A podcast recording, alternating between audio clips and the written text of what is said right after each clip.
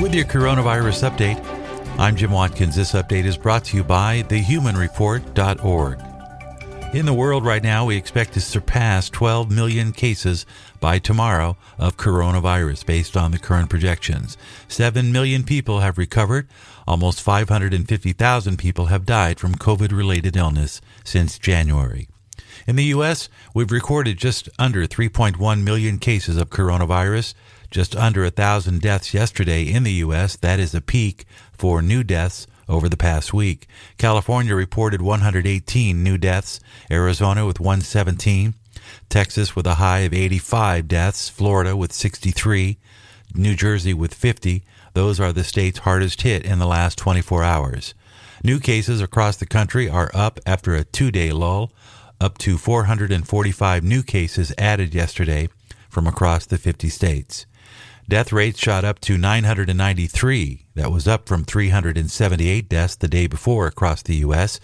It could also be a reset peak, which is cyclical according to the CDC data. The 7-day average remains low at 550.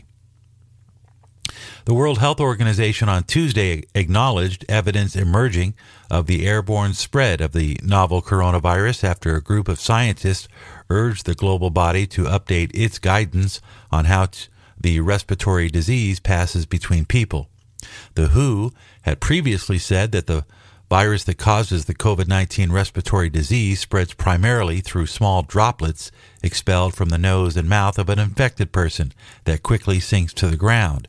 But in an open letter to the Geneva-based agency published on Monday in the Clinical Infectious Diseases Journal, 239 scientists in 32 countries outlined evidence that they say shows floating virus particles can infect people who breathe them in.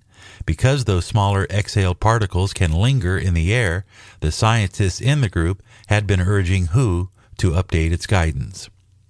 Amid the COVID-19 pandemic, Chinese authorities recently issued a new international flight policy, which requires that any overseas Chinese in high-risk countries who wish to return to China must have a negative nucleic acid test result performed within 120 hours before flight departure. However, in Italy and the United Kingdom, people with no symptoms cannot take the test, and therefore they cannot return home. This new rule ends up being a catch-22 for Chinese students who plan to fly back to China. Lysol is the first surface disinfectant improved by the Environmental Protection Agency to wipe out the coronavirus. Two versions of the common household disinfectant spray were lab tested by the agency, which found that they could kill the virus on surfaces, the EPA announced. Lysol disinfectant spray and Lysol Disinfectant Max Cover Mist can kill the virus in under 2 minutes, according to the EPA.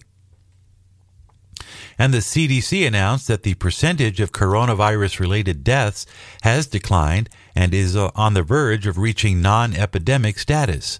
The CDC reported that, quote, nationally, levels of influenza-like illness and COVID-19-like illness activity remains lower than peaks seen in March and April, but are increasing in most regions.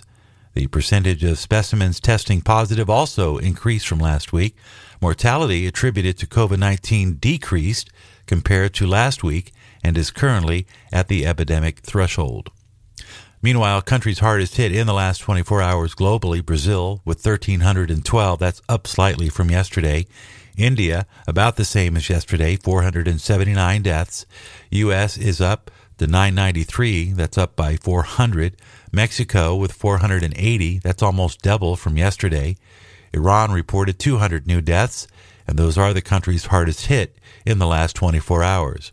Globally, new cases are up from 178,000 to 205,000, and deaths also climbed from 3,500 to 5,600 in one 24-hour period. With your coronavirus update, I'm Jim Watkins, and this update is brought to you by thehumanreport.org.